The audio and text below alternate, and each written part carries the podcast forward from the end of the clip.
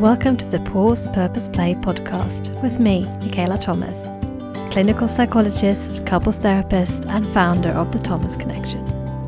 I help high striving busy people let go of the pressure of perfection to create more joy, connection, and compassion in their lives. On this podcast, we promote balance over burnout through giving you the permission to pause, the curiosity to find your purpose, and the courage Hi, and welcome back to the Pause Purpose Play podcast. I'm so glad that you're here because what I've been doing over the last few episodes have really resonated with you guys.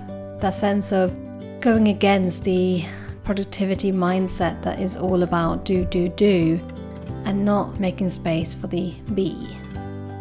So, thank you for your support over the last few weeks in getting this podcast out there because it can help me serve more people who are resisting taking a break, who are feeling overwhelmed, who are struggling to find balance between their work and their life, who feel like they're drowning but they still don't want to give up with their ambition because they still have so much to give to the world. So, today we're going to talk more about that of how we can help you balance, how we can help you calm down this overwhelm.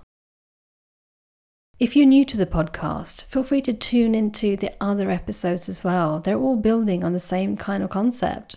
I am very passionate about helping people find more pause so that they can tune into their purpose and move forward with more playfulness and curiosity, open mindedness about life, so they can have a fuller, richer life with meaning. And it's really hard to do that, really, really hard to do that if we feel overwhelmed you're going to really struggle to make any important steps in your life, taking yourself forward, following your potential if you're overwhelmed. So, in this episode, we will cover a little bit about the difference between mental and physical overwhelm. I'll introduce you to a metaphor about the stress bathtub and when it overflows. And then, lastly, I'll help you think about tuning into your own levels of overwhelm at the moment. I don't think I've ever experienced anything in my career as a psychologist that has been as overwhelming as the coronavirus pandemic has been. Clients who previously have felt well and been discharged have come back. Clients who were doing better have relapsed. And everyone, everyone is starting to notice what mental health is all about. People who have never been anxious before now feel really frazzled People never worried before are starting to think about when will this end? I can't cope with this uncertainty. And never before have we had to be in this sort of social isolation, not having access to things that actually help us to feel well and flourish. So, no wonder if you feel overwhelmed.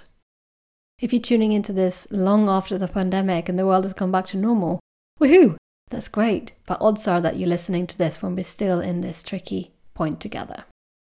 So I wanted to start by that because it's almost like you need that permission right now. If you can't give it to yourself, take it from me. You need that permission to be able to say, no wonder I'm feeling overwhelmed right now.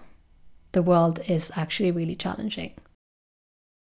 So I want to start to think about the difference between mental overwhelm and physical overwhelm, knowing that there's obviously bound to be a lot of overlap there is no mind body difference, it's all connected.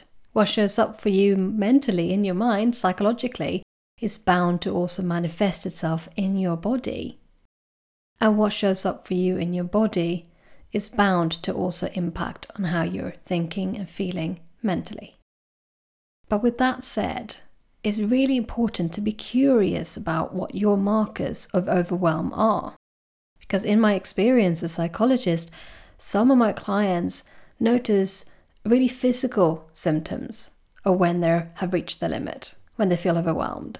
And some notice much more mental or psychological impact, like the classic overwhelmed parent images of a parent who puts their car keys in the fridge and, and forget where they've put their baby's shoes. It's almost like frazzledness. That's kind of a mental overwhelm where we're juggling so many things we can't think straight.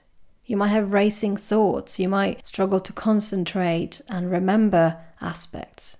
You might feel really foggy. You might feel almost like there's a there's too many tabs open in your brain. And by tabs I mean different windows on your browser. If you sit sit at the computer and you have lots of different windows open, that sort of level of multitasking, that is what can lead to mental overwhelm.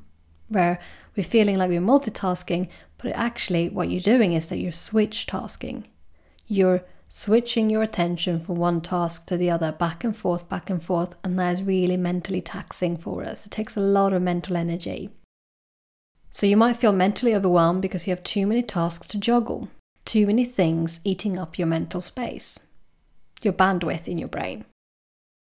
So that's the kind of more mental overwhelm where you're struggling to focus.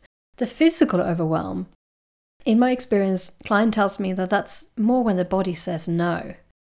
Like it's, it's really difficult for you to come to sleep in the evening, or you wake up frequently during the night, or when you wake up in the morning, it's really difficult to fall back asleep. As soon as you open your eyes, your body feels flat. It might be difficult to motivate yourself to get out of bed in the morning, or you don't have enough energy, you don't feel motivated. You might have troubles with your gut. So maybe tummy upset, constipation, or even diarrhea. It's like your gut is keeping score of what's going on in your mind. And we know that there's a link between the, the mind and the gut through the gut brain axis, the kind of royal road from the brain down to your tummy. And for some people, those physical symptoms, those are the markers, those are the early signs to look out for that, oh, when I'm having a real bad tummy, that's when I know that I'm actually getting a bit overwhelmed. I've had clients who are talking about their eye twitching. So, when there's a lot of eye twitching going on, they know that they need to slow down. Their body is saying, ah, hang on, you've reached your overwhelm. For some people, it's that their motivation dwindles to the point where they say no to things. So the energy levels are so low, physically speaking, that they know that they're overwhelmed. Some people get angry and irritable and explosive. So we all have very different ways of noticing that our body is saying no or that our mind is flooded with this switch tasking.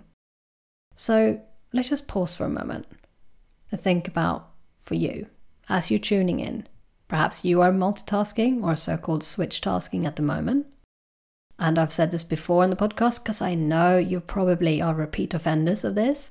And that's okay. That's also how we listen to podcasts. Maybe you're out walking and listening now, but if you're doing a bunch of other things at the same time, come back to me and just try to think to yourself what are my early markers of getting overwhelmed? How do I know I'm too full on? I'm too stretched? Is it mainly mental or psychological? Or is it mainly physical? Or is it a mixture? What are some of your early warning signs that, oh, I've been running too fast or I'm running on empty? I want you to think about that now as we go into a metaphor of a bathtub. So I want you to think of this as almost like your stress bath. And through no fault of your own, it's nobody's fault for anyone in the world, we all have differently sized bathtubs that we sit in. So that means, if you remember anything from maths in school, that you have different volumes that your, your bathtubs can hold before they overfill. This is not your fault and it's shaped by lots of different factors. How much stress you can hold before you feel overwhelmed is based on your genetic makeup, your, your early upbringing, your life experiences, how your parents have showed you how to cope with stress, stress management strategies you've learned throughout your life, loads and loads of different things have shaped how vulnerable you are, what temperament you have, what personality you have. Lots of these things were not chosen by you, they were chosen for you. They were constructed for you as you were born and as you were grown up. So we really want to start with a reality check there that we don't all have the same sized bath. And that means that you might watch people around you cope, and I say quote unquote cope, get on okay with the same stresses that you feel are overwhelming you. So we need to start by thinking actually, it's not my fault if my bathtub is smaller than someone else's. And it doesn't take as much for me to feel overwhelmed as it does for my friend, my neighbor, my partner, my mother, whatever. And also really notice that comparison with other people's bathtubs because you never see the whole picture. When you think of people coping with their with their stresses at the moment, you don't know who goes home to have a drink to be able to sleep tonight. You don't know who uses stimulants to get through the day. You don't know who's having arguments with their partner because they're so irritable from being overwhelmed. We don't know what goes on behind closed doors. We really want to check that comparison with other people's bathtubs to begin with. So, with that said, knowing that we all have differently sized baths, that is not our fault, it's just been shaped that way. You may also have a bigger bath than people you know around you. That, for whatever reason, has made you a bit more resilient to stress than other people that you know. That does not mean that just because you've been strong, you've coped with things before, you've been resilient, that does not mean that you shouldn't keep an eye on your water level to see if you're getting close to overwhelm. Because, newsflash, even big bathtubs can spill over. It just takes a little bit longer to fill them up. And with that said, now let's think about this bathtub. If the size of your bathtub is your vulnerability, how much you can take before you spill over, then the water that comes through your taps is your stress. And we all go through life stress. We all go through hard things. We all go through stress. That is a reality check of life that life is just sometimes hard to live. So when things are coming out of your taps, like being made redundant at work, or you know, your mum being diagnosed with dementia, or your best friend having a hard time in her marriage, or you struggling with going through a divorce. When these life stresses happen, and sometimes they're actually even really positive, moving into your dream home that you've been longing for actually can be really stressful because you still have to pack up the old home, deal with all the transitions, so, regardless if you see this life stress as positive or negative, it's still stress, it's still coming out of your water taps. So, then we can think about how do I close up the taps or how do I tighten them somewhat to influence how much stress is coming in?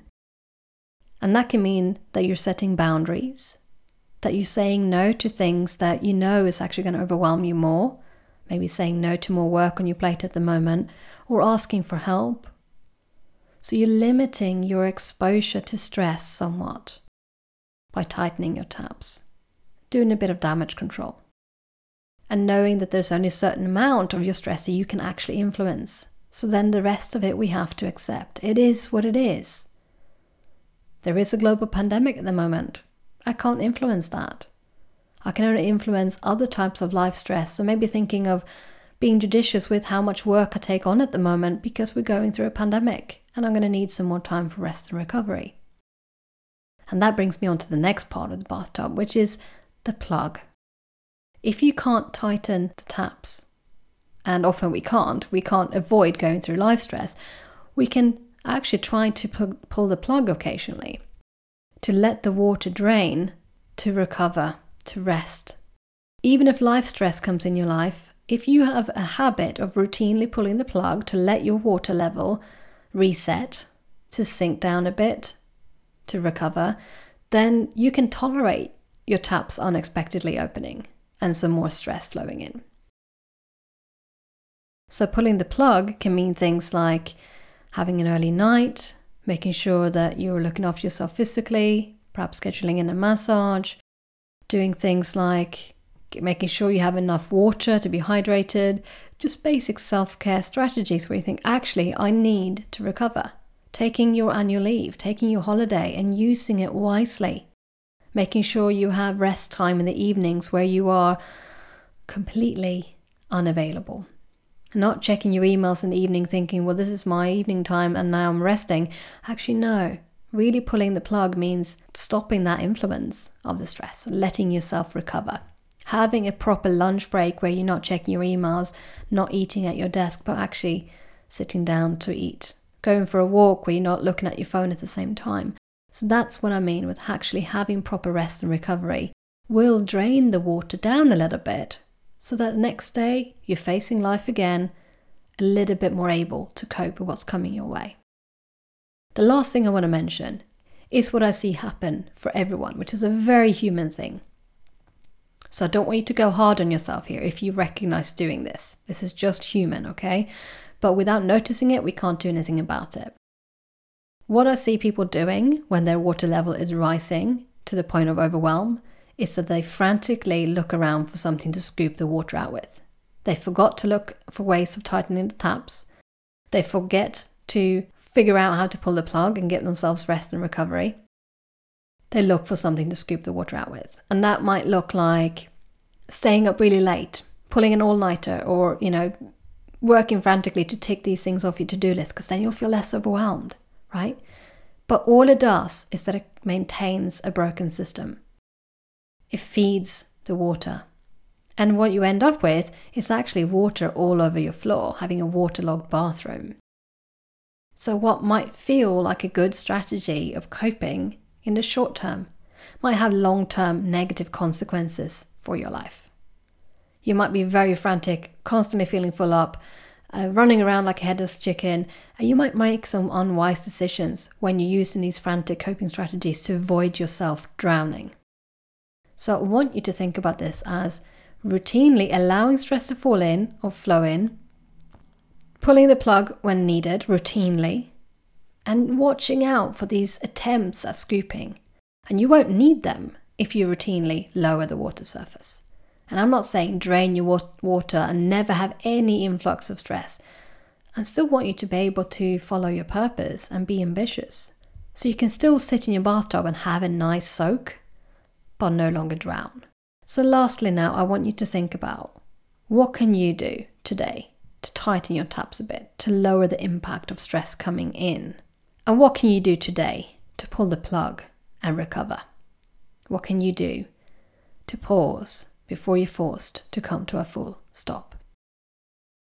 And if you've enjoyed this episode, which has been slightly longer than the other solo episodes, I would like you to really think about how we can get this podcast out to more people, to more like minded, ambitious people, to help me reach those who are actually at the point of reaching overwhelm, to help those people to take a break before they break, what I would love for you to do is to try to just click on share, to share this episode from Spotify to your WhatsApp. If there's a friend you think really needs to listen to this, go and share it. Think of this as a little gift of caring, a little gift of saying, it's okay, you get that permission from me to take a break. And as always, take care of yourself.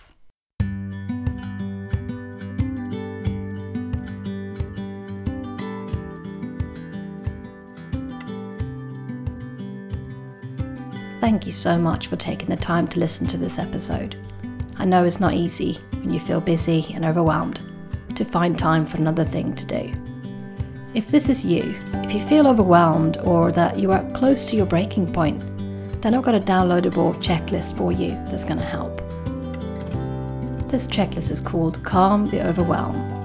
The first section has signs and symptoms of you being overwhelmed mentally or physically showing you that you might be close to breaking point or burning out. The second part is actionable, easy things you can do to try to slow down and give yourself a break. And the third part is a checklist of all the things that might show up when you're asking yourself to take a break. Perhaps your inner critical voice will have an opinion about why you're not allowed to give yourself the permission to pause. To download this free resource, go to www.thethomasconnection.co.uk forward slash calm. So that's thethomasconnection.co.uk forward slash calm. This episode of the Pause Purpose Play podcast was presented by me, Michaela Thomas, and you can find me on thethomasconnection.co.uk. And because great work rests on having a great team, this episode was kindly edited by Emily Crosby Media.